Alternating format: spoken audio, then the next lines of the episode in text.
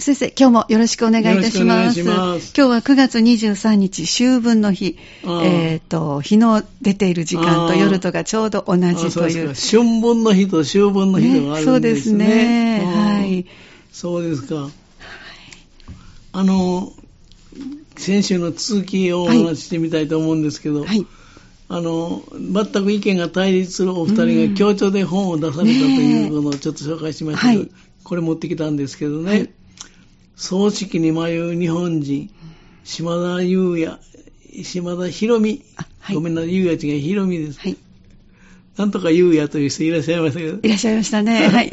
島田博美先生と はい一条信也さんがはい。共著で出された、葬式に迷う日本人、2000、これ、ぜこの間出た本です。2016年、あ、はい。えー、3号かか漢字の3と5、漢数字の3と5。5ですね。それとあの、漢は館であす。はい。図書館の館ですね。1200円プラス税で出た本です。はい。最後の儀式を考えるヒントという、まあええサブタイトルがついてますわ。ああ、はい。これを見ましたらね、面白い。この帯にね、こんなことが書いてある。葬式はいらないというのが島田先生の考え。そうでしたね。葬式は必要というのが一条さんの考えですね。で、葬式はいらないというところ3つ挙げてありますわ。お帯、ちょっと読んでみますとね、はい。島田先生は葬式はいらないという理由にね、うんまず1番目、派手な葬儀高額な戒名。はい。仏教葬儀は見栄と欲望だというタイトルです。なるほど。まあ確かに見栄があるかもしれません。あの特にバブルが弾けるまではえ、え葬式というのはかなり派手にやりましたですよね。それから二つ目はね、各家族化の今、都会でも地方でもニーズは簡素化、お葬式の簡素化。今はほとんど家族層が増えてきましたね。そうですね。で、前にも言いましたけど、私の友達なんかもね、もう、私は家族葬でいいということを家族に言っているという人が多いですわ。あ、そうなんですね。できるだけ大勢の人に私の葬式を披露してくれという人は少ない、ほとんどないですえね。えやっぱりそこには見えた欲望があったのかな。特にあのうん、バブルの時代なんかはねえ、え景気が良い時ですからね。そうですね。いわゆるこう、喪主さんのはい現在のお仕事から考えてこのぐらいじゃないでしょうかっていう勧められ方をしました。そうそうですよね、はい確かにそういうことがありますよね。ええええうん。それから三つ目はね、提言するゼロ層。あ、はい。ゼロ層は不安な時代を生き抜くためでもある。まあ、そ最近は読めない時代にはうん、お葬式にお金を使う必要がないと言われているかもしれませんね。お墓の森もできなくなるということがあったりしたら、もうゼロ層がいいかもしれません。はいこれが葬式はいらないという理由の3つです。で、一条さんは葬式は必要ということなんです。これも3つ挙げてあります。あ1つはね、時代の変化に応じて葬儀もアップデート。うんアップデート先月、先週ちょっとお話ししましたけど、はい。今風に更新していくという、はい。葬儀の歴史は永遠に続く。この人は葬儀はなくならない、なくすべきでないという考え。はい。それから二つ目は、葬式仏教の本質は、日本における最大のグリーフケアシステムなんだ。うん。あの、なんか、喪失した悲しみを癒すと、これが、ええあの、日本における葬式仏教の大きな意味があると、そういうことですね。うん葬式仏教の本質は、日本における最大のグリーフケアシステムなんだ。うんそれから三つ目はね、葬儀は人類の存在基盤である。そして、葬儀を、葬式を行うのは人間の本能だ。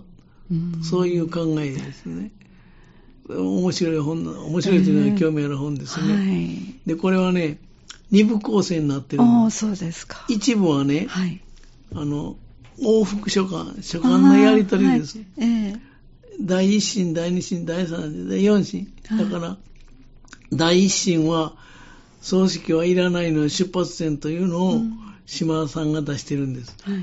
でそれに反論して第二審は、一条さんがそれでも葬式は必要と断言する。うんこういう二審を出してる。はい。三審は、なぜ、島先生がなぜ私はゼロ層にたどり着いたのかという。はい。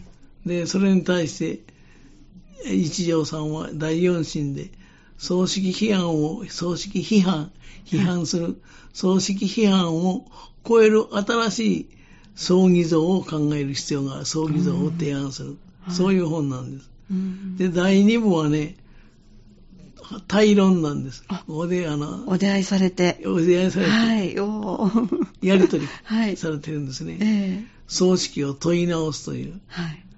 で、それはね、いろんなテーマがあって、直葬、直葬とか家族葬が増える背景はどこにあるのか、あるいは、葬儀にお金をかけられない人たちもいる。うん葬式、葬式というのは面倒なのか、お葬式をするというのは迷惑なのか、今の考え方は面倒だし迷惑という、それでいいのかどうかという話。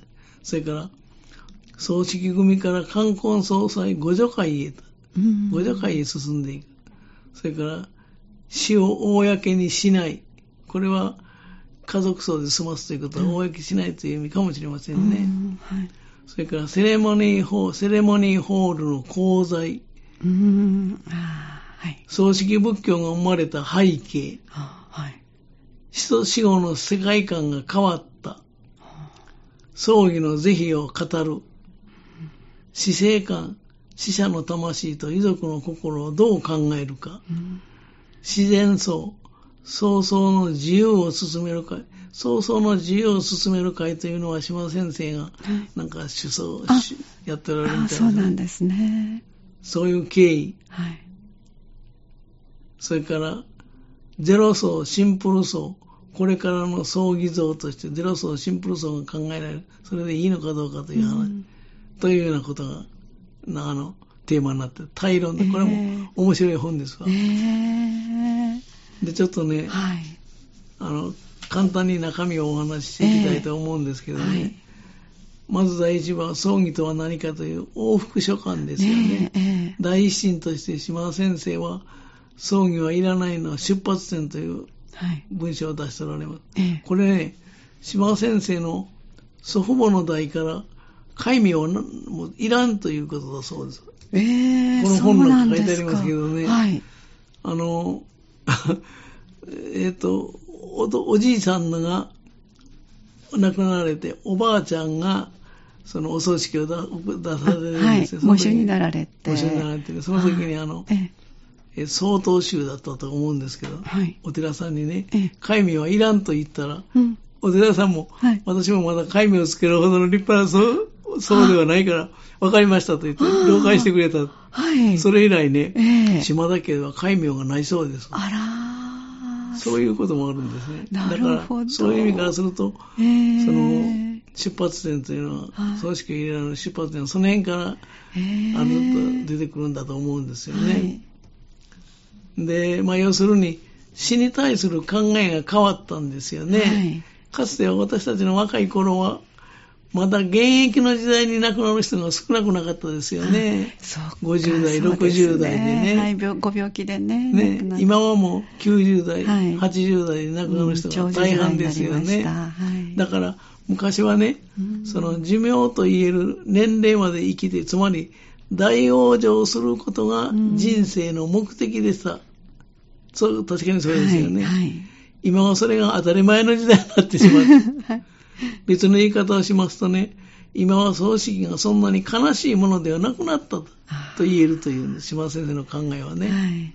その結果うん、葬式に対する私たちの考えも変わってきた。うんつまり80代、90代まで生きた人は、私たちの先輩とか同輩は、もう家族葬で良いという人が非常に多くなってきていると、これは何回も言いますけど、はい。インタビューしたらみんなそう言いますよ、大抵の人がね。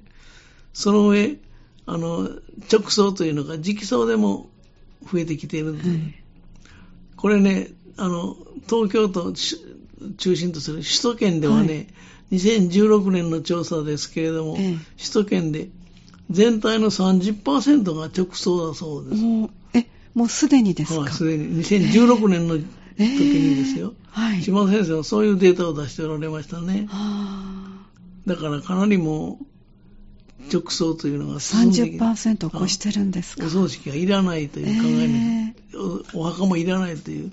これはお考え、それとも実際に？直葬、実際に直葬している人がされた30%だそうすごいですね。2016年の時にねえ、7年前になりますよね。今から、今だともっと進んでるとかもしれませんね。と思うんですよね。えでね、しあのバブル期の時代までは、まあ、豪華な、だんだんと豪華になってきたお葬式。バブル期というのは、うん1991年ぐらいに終わったとそうでしたねはいされるとさ言わえれるんですね。はい。それまではだんだんと豪華になってくるお葬式がね。バブルが弾けて、その簡素化、お葬式が簡素化してくる。特にあの、えっと、えっと、何でしたかね、最近ここの3年間あった、あ、ば、あの、コロナの影響も、関係でもはい人が集まれないと、そう、そうでしたね。はい。いうことになって、ええ家族層が非常に増えましたはいですよね。はい。それがこう常識化されてきましたね。そうですよね家族葬というのが。そうですよねで私もよく言うんですけど、小さなお葬式をコマーシャルも非常に、耳に残ります。残りますもんねはい、はいメロディーとともに残りますね。はい。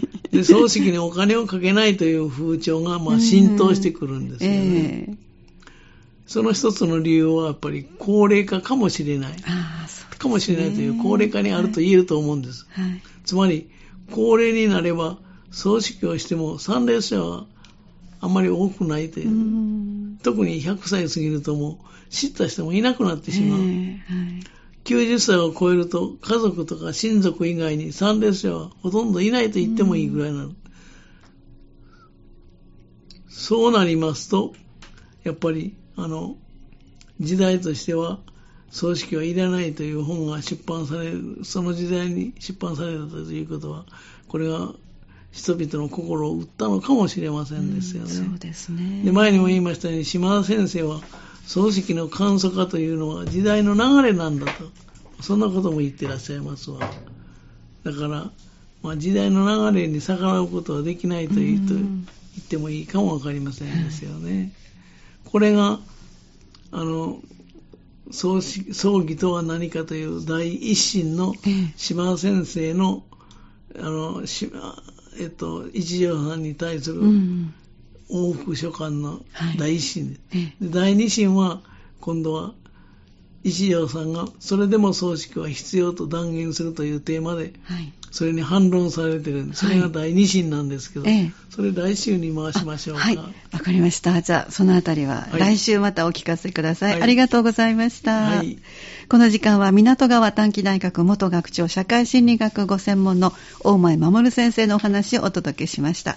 そして大前守先生には毎月第4水曜日に豊かな第3の人生のすすめお話をいただいております。今月は9月27日の水曜日、今週の27日になります。ぜひお聞きください。えー3時10分から生放送でお送りしてまいります。では、家族エトセトラ、来週もぜひお聞きください。